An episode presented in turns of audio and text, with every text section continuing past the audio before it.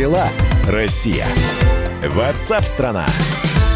Здравствуйте, друзья. Вы слушаете радио «Комсомольская правда». Антон Челышев у микрофона. Говорим на главные темы дня сегодняшнего. Коронавирус и все остальное. Прямо э, сейчас я хотел бы вам напомнить, что э, задали мы вам вопрос.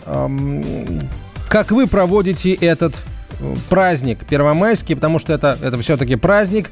А, праздник ли он для вас? И вообще, а, с какими проблемами, какие проблемы вы именно сейчас пытаетесь решить, или у вас все в порядке? Сейчас к годовщине одесских событий мы произойдем. Шесть лет назад в Одессе произошла трагедия, которая потрясла всех.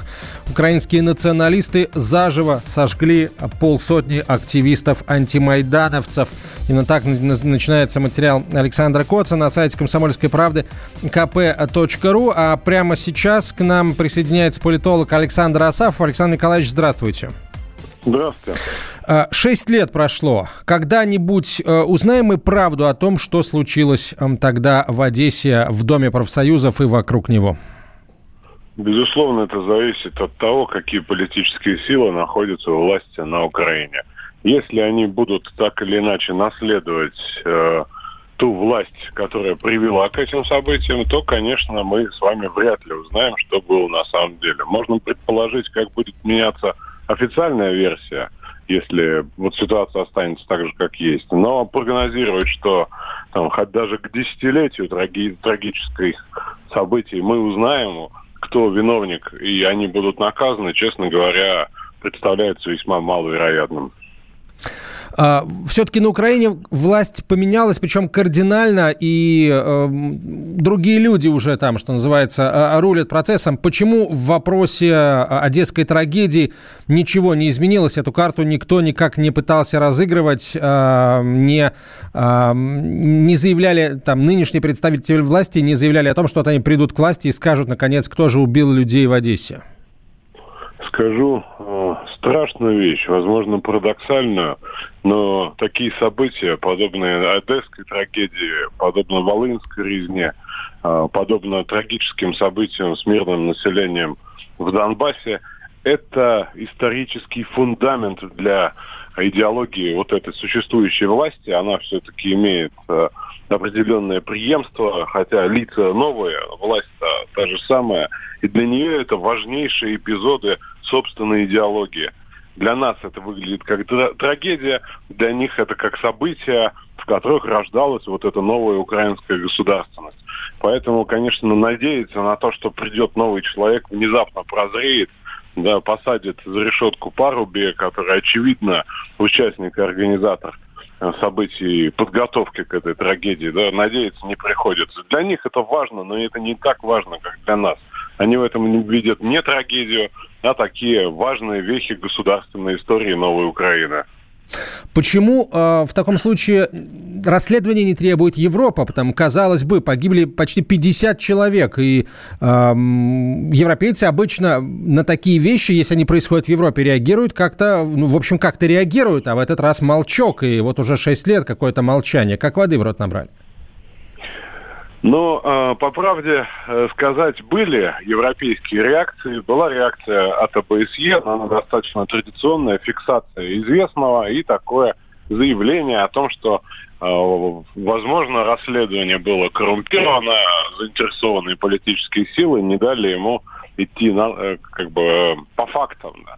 Вот. Было заявление от Amnesty International и еще от ряда подобных организаций, которые требовали доведения следствия до конца и задавали вопросы, почему э, обвиняемый в убийстве антимайдановца гуляет на свободе, а правый сектор заставил уволиться 13 судей по этому делу, а, все, а участники событий с другой стороны э, сидят за решеткой и получают э, большие сроки заключения.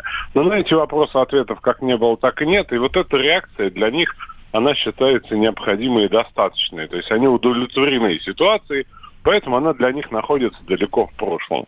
Можно предположить, как дальше будет развиваться ситуация. Ну, вот, это достаточно несложно сделать, посмотрев на другие трагические страницы.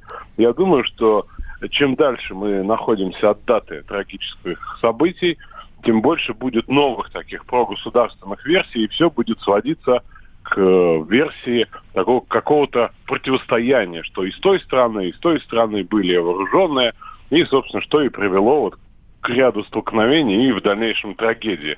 Но это вранье, мы с вами прекрасно знаем, все обстоятельства изложены, в том числе и очевидцами, и участниками, и выжившими людьми. Но вот государственная версия будет такая, они будут наставить на ней. Возможно, даже будут лить крокодиловые слезы по погибшим со всех сторон, и это станет еще одной такой государственной вехой новой истории. Но расследования как нет, так его не будет. К сожалению. Спасибо большое, Александр Николаевич. Александр Асафов был на прямой связи, российский политолог. А к нам присоединяется специальный корреспондент «Комсомольской правды» Александр Коц. Именно его материал я цитировал, когда мы начали говорить о памяти одесских событий. Саш, добрый день. А, да, здрасте. Вопрос, собственно, ровно один. И ты попытался на него ответить в материале. Почему после того, что произошло в Доме профсоюзов, собственно, сама Одесса не восстала? Потому что город-то э, в целом не националистический, да, э, город, э, в этом городе не призывали массово, жители не призывали э, убивать тех, кто говорит на русском языке и, в общем, не согласен с официальной позицией киевских властей. Да более того, этот город до Майдана вообще слыл центром э, сепаратизма, э, центром э, такого, что называется, антиукраинства, потому что считалось зазорным говорить по-украински. Ну, то есть это такой русский город, в котором, которому были чужды вот эти националистические нотки. Очень сильно было развито э, русское движение, но, к сожалению, оно не было однородным, оно было разрозненным. Это были различные группы, которые на момент э, мая 2014 года объединяла только одна идея – это неприятие э, переворота государственного, который произошел э, в Киеве, неприятие национализма. Почему не получилось? Ну, во-первых, э, был включен очень серьезный репрессивный механизм, который фактически обезглавил все русское движение в Одессе. То есть либо люди были убиты 2 мая, либо людей посадили в тюрьму, либо люди сбежали, кто в Россию, кто в Донбасс. Я знаю очень много людей, которые поехали ополченцами воевать а, в Донецк и Луганск. То есть э, люди остались без организации. Нельзя сказать, что 2 мая осталось вообще без реакции. К 4 мая, к примеру, а, огромная толпа народу пришла к следственному изолятору местной милиции, в котором содержались русские активисты, очень большое количество. Они просто взяли штурмом это здание э, и освободили всех активистов. Но, правда, большая часть потом все равно была задержана, арестована, э, посажена. Некоторые сидят до сих пор, некоторых обменяли в ходе обменов и с Россией. А, к сожалению, связь прервалась э, с Сашей. Если, если, давайте еще раз... Саш, ты нас слышишь? Еще раз попробуем. Нет, к сожалению, прервалась связь. А, тогда очень просто, друзья, заходите прямо сейчас на, на сайт комсомольской правды kp.ру. Почему Одесса не восстала после сожжения людей в Доме профсоюзов? Именно так называется материал Александра а, Коца о событиях шестилетней давности, о трагедии, которая потрясла всех. Украинские националисты тогда заживо сожгли почти 50 активистов-антимайдановцев. Как дела, Россия? Ватсап-страна! Георгий Бофт. Политолог, журналист, магистр Колумбийского университета, обладатель премии «Золотое перо России» и ведущий радио «Комсомольская правда». Авторскую программу Георгия Георгиевича «Бофт знает». Слушайте каждый четверг в 17.00 по московскому времени. А что такое деньги по сравнению с большой геополитикой? Мы денег тут не считаем.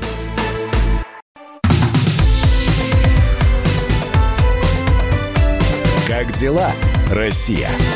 Ватсап-страна! Вы слушаете радио «Комсомольская правда». Антон Челышев у микрофона. Продолжаем говорить на главной теме дня сегодняшнего. Вопрос, который мы вам задали в самом начале дневного эфира, по-прежнему актуален. Как вы проводите эти майские праздники, с какими проблемами столкнулись, как их решаете. Давайте сообщение почитаем. Э, видимо, пропаганда темы вируса – социальный заказ, пишет слушатель. Уж больно рьяно это делает радио «Комсомольская правда». Очевидно и то, что тема не медицинская, а политическая. Почему-то политическая составляющая у вас, то есть у нас почти не представлена. Ну а дальше традиционно я попытался найти поименные списки погибших от вируса. Их нет. А почему они, простите, должны быть? Это личные данные.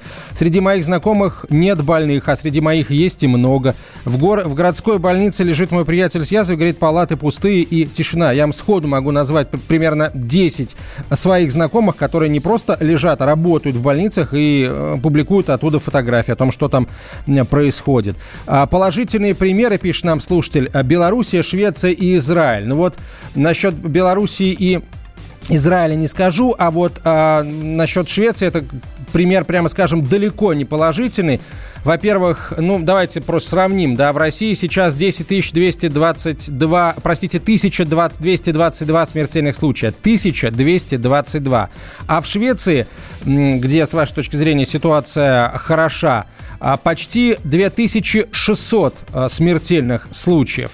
Давайте я вам сейчас даже точную цифру назову. 2653 человека. Да, число зараженных в Швеции 22 тысячи человек, но, простите, в Швеции население в 15 раз меньше, чем в России. Если у нас там почти 150 то в Швеции, или хорошо, 140, давайте округлим в меньшую сторону, хотя мне кажется, нравится, если мы говорим о численности населения России, нравится в большую сторону округлять. А в 14-15 раз в России население больше, а число заболевших а, у нас больше всего в 5 раз. А смертельных случаев у нас меньше в 2,5 раза.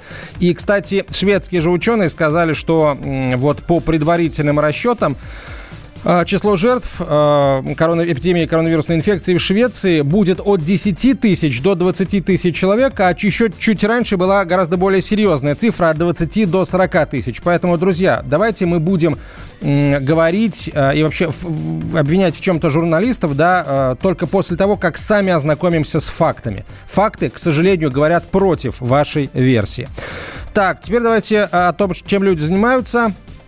А, значит, э, красят, красят заборы, сажают рассаду. Это если э, в целом говорить отдых, садово-огородные дела и, и прочее, прочее. Так, нам Юрий пишет из Нижнего Новгорода. Спектакль с заражением Мишустина был очень слабо срежиссирован, еще более слабо исполнен. Юрий, простите, а кто сказал, что это спектакль, он срежиссирован? Господин Мишустин у нас, по-моему, не артист профессиональный, а профессиональный экономист, поэтому э, он сказал о том, как заболел, так, как он сказал. Мне, кстати, было бы интересно посмотреть, а как бы вы сказали о том, что вы заболели. Поэтому тоже про спектакль, про спектакль не хотелось бы. А, а вы как хотели? Чтобы человек взял театральную паузу, э, как-то закинул, э, я не знаю, голову и э, потупил, потупил очи долу и сказал, что, в общем, у него коронавирус. В общем, странно это все. Так, а, Таджикистан, Туркмения, КНДР, вот примеры. Простите, это закрытые страны, мы в принципе не знаем о том, что там происходит, там соврут, недорого возьмут, поэтому и так было всегда, и весь мир это признает, поэтому извините. А, давайте все-таки о погоде поговорим. На центральную часть страны, как говорят, движется тропический фронт. Некоторые его даже такими эпитетами граждают как дикий тропический фронт. Непрекращающиеся, непрекращающиеся дожди и сильное потепление. Что же на самом деле нас ждет? Спросим прямо сейчас у ведущего специалиста Центра погоды ФОБОС Евгения Тишковца. Евгений, здравствуйте. Добрый день. Вы, кстати, вот вы верите в, в коронавирусную инфекцию или тоже считаете, что это пропаганда и все на самом деле никакого вируса нет? Просто интересно. Как, да, гражд... как у гражданина у вас спрашиваю? Конечно же, он есть, безусловно. Отрицать это надо быть полным глупцом и ну, придумывать всякие э, непонятные какие-то истории. Нет, я считаю, что мы все вместе должны к этому серьезно относиться и по максимуму исполнять э, вот, режим изоляции, потому что ну, в, в этом случае интересы общества, они превыше личных каких-то эгоистических соображений. Теперь о погоде. Спасибо, Евгений, за ваше мнение. О погоде, ну, так скажу, после холодного апреля, средняя температура которого у нас оказалась почти на 2 градуса ниже положенного, температурный фон не только начинает возвращаться в свое климатическое русло, но и в ближайшие сутки даже на 3-4 градуса превысит его. В воскресенье, благодаря южным потоком в центральную Россию по периферии антициклона из Черноморского бассейна к нам поступит более порция более теплого и влажного воздуха, и, соответственно, столбики термометров устремятся уже на штурм 20-градусных отметок. Э, усилятся восходящие потоки, э, так называемая конвекция, э, и она как раз и будет благоприятствовать образованию и развитию отдельных массивов кучево-дождевых облаков, причем высота их уже со составит 8-10 километров. А это, в свою очередь, и начнет провоцировать молниевые разряды. То есть э, где-то с 70% вероятностью в столичном регионе в Центральной России э, в воскресенье прогнозируются первые очаговые весенние грозы, сезон которых вообще-то обычно открывается с 15 апреля. Ну и ночью не прохладнее плюс 5, плюс 10, днем уже до 18-23 градусов. Что касается вот таких громких эпитетов, тропический циклон, дикие э, ливни, нет, я бы не употреблял это.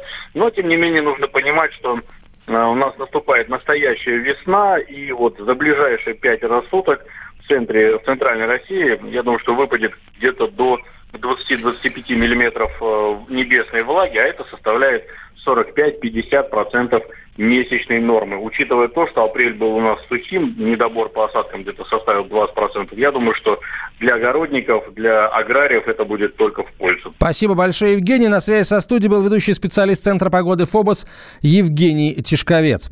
А, ну и еще одна очень важная тема, она связана и с погодой, и с э, распространением коронавирусной инфекции. Это наступление а, аллергического сезона.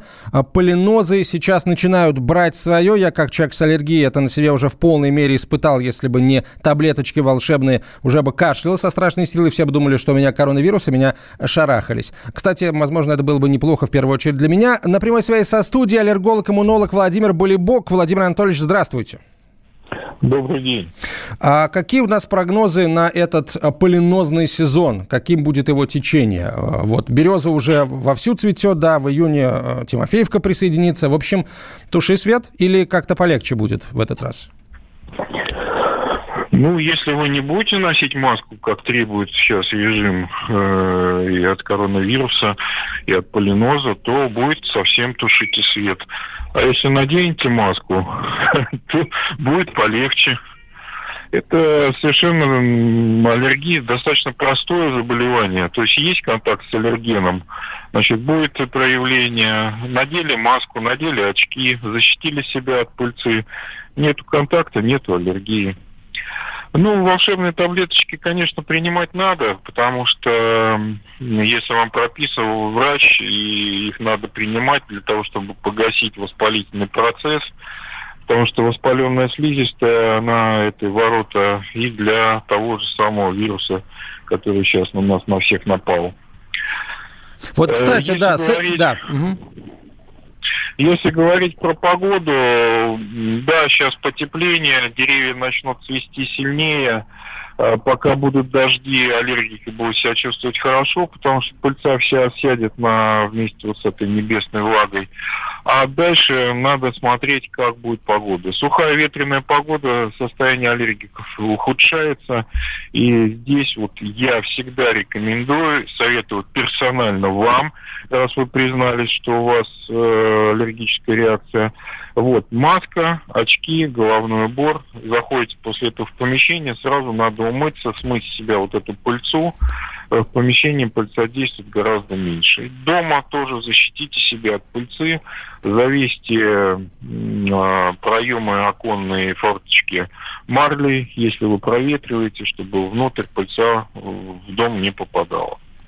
А, вопрос, эм, насколько, собственно, вот проявление аллергии делают человека эм, входящим в группу риска, да, по распространению коронавирусной инфекции, с одной стороны, и с другой стороны, насколько вот эти вот препараты блокаторы воспаления, некоторые из которых действуют именно на бронхи и на легкие целенаправленно, а могут его защитить или там обеспечить более легкое течение в случае, если человек все-таки подхватит коронавирус?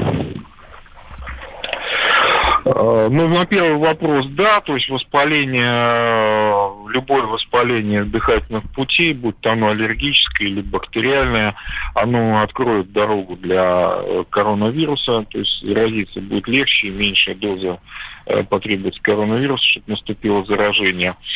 Противоаллергические препараты, они уменьшают воспаление, тем самым снимают, как бы, снижают риск аллергии. Э, если говорить про сами препараты, то есть интересная французская схема э, с применением монтелукаста. Э, значит, она обсуждалась примерно месяц назад. Э, то есть, если при прочих равных, я бы сейчас советовал монтелукаст применять, потому что он снимает именно аллергическое воспаление на слизистых, и в том числе гипераллергическое воспаление, которое может начаться э, э, при пневмонии, вот этой ковидной пневмонии. То есть такие данные есть. Владимир Анатольевич, спасибо большое. Я э, врач-аллерголог аллерголог и будолог Владимир Болибок был на связи со студией. Я в исполнении законодательства Российской Федерации прозвучал название препарата, должен сказать, имеются противопоказания, проконсультируйтесь со специалистом. Как дела, Россия? Ватсап-страна! А у вас нет такого ощущения, что на нас идет цунами? Рушится рубль, рушится экономика. Сегодня последние новости, просто страшно смотреть. Я не исключаю самые дикие варианты. Ну, например... Наша гениальная, в кавычках, Госдума наплевала на указания президента. Проснулись от того, что вломились в дверь, забрали оружие. Начали проклинать заново мужчин. Там уголовных дел море, газеты все трещали. Но он же в Госдуме, что вы удивляетесь? Вылилось это всеобщий хайп. Человек против бюрократии. Программа Владимира Варсовина. Гражданская оборона. На радио «Комсомольская правда». Каждый вторник в 5 вечера по Москве.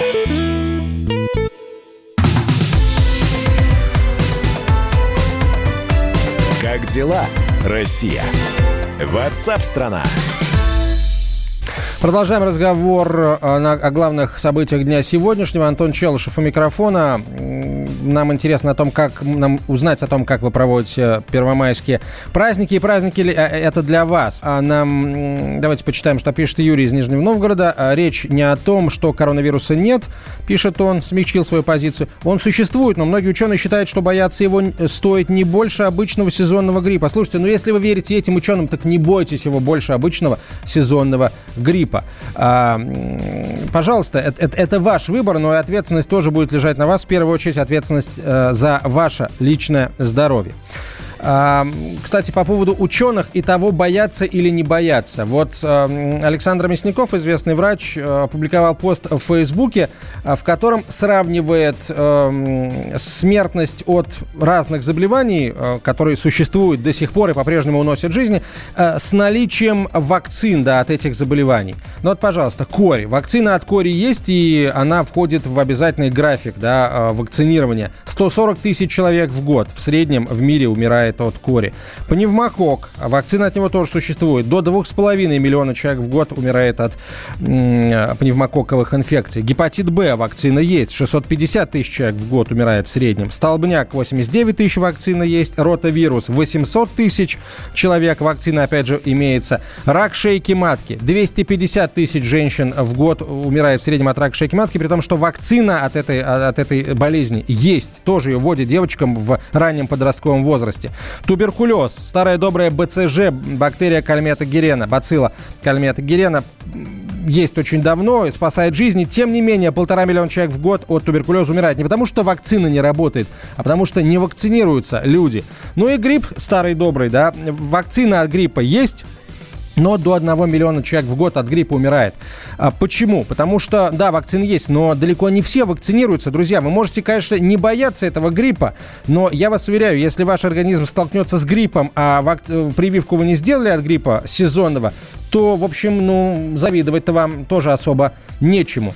А, что касается ковида, то вот по по, судя по посту господина Мясникова, э, вакцины от ковида, понятное дело, нет, но э, 195 тысяч человек на сегодня э, уже умерло, к сожалению. И, в общем, несмотря на то, что, да, большинство людей имели сопутствующие заболевания, далеко не все имели сопутствующие заболевания. Мне буквально, я не знаю, там час назад рассказали о молодой довольно женщине, 30 лет, с двумя детьми, которая умерла от коронавирусной инфекции. У нее не было никаких сопутствующих э, серьезных хронических заболеваний. Так что друзья, а, выбор, конечно, за вами. Да, вам верить или не верить, бояться или не бояться. Но а, вот, пожалуйста, вы сначала на цифры посмотрите, а потом а, принимаете решение. А мы приняли решение вывести в прямой эфир доктора медицинских наук, врача-терапевта, иммунолога, специалист по особо опасным инфекциям Владислава Жемчугова. Владислав Евгеньевич, здравствуйте. Здравствуйте, Антон. Слушайте, ну, вас. я вас очень рад приветствовать. Что делать? Слушайте, у нас растет, к сожалению, число э, заразившихся, но по-прежнему есть люди, которые не верят в, в опасность коронавируса. Некоторые, небось, не верят в то, что он существует и живут, видимо, в каком-то каком своем особом мире. Давайте не будем сейчас о них говорить, потому что это, это скорее как бы к психологам, если не к психиатрам вопрос, а э, я вас попрошу прокомментировать э, развитие э, эпидемии в России. Ну, во-первых, я хочу сказать, что я согласен во многом с доктором Мясниковым, но не в плане вируса против по человека. Там нет доказательств связи вируса с онкологией. Это раз. И второе, вакцина туберкулеза, безусловно, требует совершенствования. Она морально устарела, она тяжелая. Это просто на комментарий. Теперь по поводу вот этих вот неверующих в ковид. Я их просто приглашаю вот, вот работать санитарами, помощниками, полы мыть в тех корпусах, где люди вот э, лечатся от того самого, во что они это не верят. Я думаю, что для них это будет хорошим вот уроком. Теперь что у нас происходит? У нас, в принципе, в Москве нормально, затишье, все хорошо. То, то самое плато и, самое главное, замечательные цифры по умира... умершим прошу прощения, что вот говорю замечательные цифры, но они меньше, чем все, они снижаются, и это, так сказать, э, позволяет нам делать выводы, что э, эпидемия идет на спад в нашей стране, и, как правило, и по меньшей мере медицина с ней справляется у нас. То есть мы ввели путем вот наших общих усилий по поводу карантина, ограничительных мер, спасибо всем, э, не, не создали того самого пика типа Эверест, который бы свалил наше реанимационное отделение и, по, и погубил бы немало врачей. Владислав Евгеньевич, то есть даже несмотря на то, что за прошедшие сутки у нас 9623 новых Много случая, выросло. и да, из которых 5358 в Москве, тем не менее а, тем ситуация... Не менее она управляемая, и можно это назвать, я вот сравниваю в своих на комментариях с спуском с крутой горы на второй передаче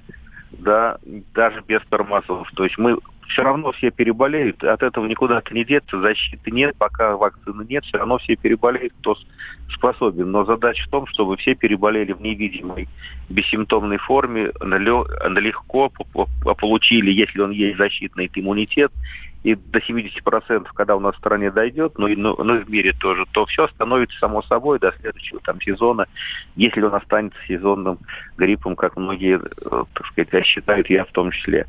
Вот. И, то есть, а то, что в стране, ну это закономерно, страна отстает от, от Москвы а примерно на, на два инкубационных периода, то есть на 14-28 дней, и там будет нарастать но сколько будет нарастать, зависит в первую очередь от местных властей, от региональных, как они вот, справятся с выслеживанием, отслеживанием цепочек, с обрывом их, пролечением тех невидимых. То есть, короче говоря, количество анализов выполненных должно быть чем больше и больше, тем больше. Я имею в виду ПЦР на вирус при малейших симптомах. И эти людей надо изолировать, и чтобы они не заражали дальше вот следующих. Это раз. И второй, конечно, зависит от людей, которые ну, верят эти, а верят, но, но должны насидеть, насидеть дома и не создавать те самые цепочки, веточки, деревья, лес из э, нарастающего количества, которое не позволит вот ну, вернее, может осломить местную систему здравоохранения и вызвать большое количество погибших, что будет грустно. А, Владислав Евгеньевич, а, вот да, если каким новостям а, о ходе разработки вакцины вы прислушиваетесь и на какие обращаете, рекомендуете, каким рекомендуете прислушиваться всем остальным? Потому что изначально, я помню, говорили о том, что коронавирус, как РНК-вирус, против него довольно сложно будет придумать, э, в общем, изобрести вакцину, едва ли не невозможно. Так сейчас уже, я, сейчас такого уже не говорят, но тем не менее, в общем, как бы вы э, прокомментировали я подготовку? Бы, я бы делил, как говорят, на 4, а то и на 8 всю, всю информацию о вакцинах, потому что много очень, я вижу, этой информации, которая мало того опережает ход событий и выдавая желаемое действительно, а, а, а просто, так сказать, есть такие вот, можно сказать, так сказать, в духе спецслужб они пытаются подавить конкурентов тем, что уже у них вот все, вот все есть и нечего больше ни, никому делать, типа все уже схвачено. Этого далеко нет. Все вакцины в мире называются кандидат вакцинами, потому что они все действительно кандидаты на разных стадиях от испытаний. И как бы кто бы вот не сокращал, никто не минует испытаний таких, как на безопасность, в первую очередь, это на здоровых добровольцах, а перед этим на клеточных культурах. И второй, конечно, на специфическую эффективность. Это неизбежные опыты на культуры клеток. Они должны защищать клетки от, от гибели при заражении их живым вирусом. Вообще, конечно, Владислав Евгеньевич... Э... И на животных. На животных обязательно, чтобы они защищали модельных от животных от заражения живым страшным вирусом. Тогда Спасибо. людях. Спасибо большое. Владислав Жемчугов был на прямой связи со студией, доктор медицинских наук, врач-терапевт, иммунолог. А в Екатеринбурге у трех врачей скорой помощи заподозрили коронавирусную инфекцию. А, они работают на одной подстанции, и в связи с этим а, появилась информация о том, что подстанцию вполне возможно придется закрывать. На прямую связь со студией выходит корреспондент «Комсомольской правды» Екатеринбург Данил Свечков. Данил, здравствуйте. Действительно, а, вопрос стоит так остро, и целую подстанцию смогут закрыть, и тогда вопрос, справятся ли оставшиеся подстанции с работой, с, с работой с пациентами э, в масштабах целого Екатеринбурга?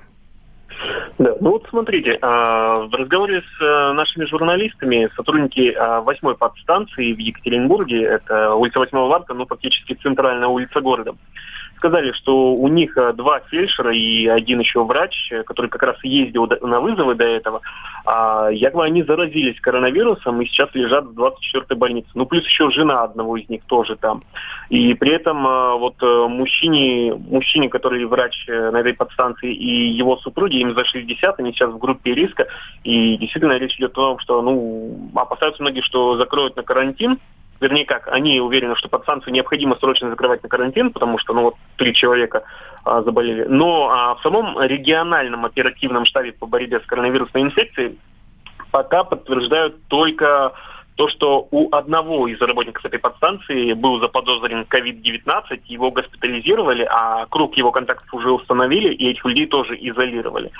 А, ну вот ситуация пока такая, то есть а, официальная и, неинфо, и неофициальная информация не совпадают, а, разнятся, но тем не менее на самой подстанции, вот на этой, а, также обеспокоены тем, что им часто приходится довольно работать с людьми, у которых потом подтверждается коронавирус, но профильные вот эти вот доплаты за работу с этой болезнью а, получают а, только две а, в Екатеринбурге подстанции, 15 э, и 7 которые как раз э, на... Ну, Но на людей беспокоит то, что они деньги не получают, или то, что у них, например, средств индивидуальной защиты не хватает для работы с ковидными э, пациентами? Очень коротко. Деньги или это средства защиты? На то, что средств защиты не хватает, а деньги... И деньги не платят. Спасибо большое. Данил Свечков, корреспондент «Комсомольской правды» Екатеринбург, был на связи со студией. Как дела, Россия? Ватсап-страна! Давным-давно в далекой-далекой галактике. Я просыпаюсь. Ein, zwei, полицай Дружка моя, я по тебе скучаю. И Сережа тоже. Мы с первого класса вместе. Тетя Ася приехала! небе тучи, а тучи. А также шумелки, пыхтелки сопелки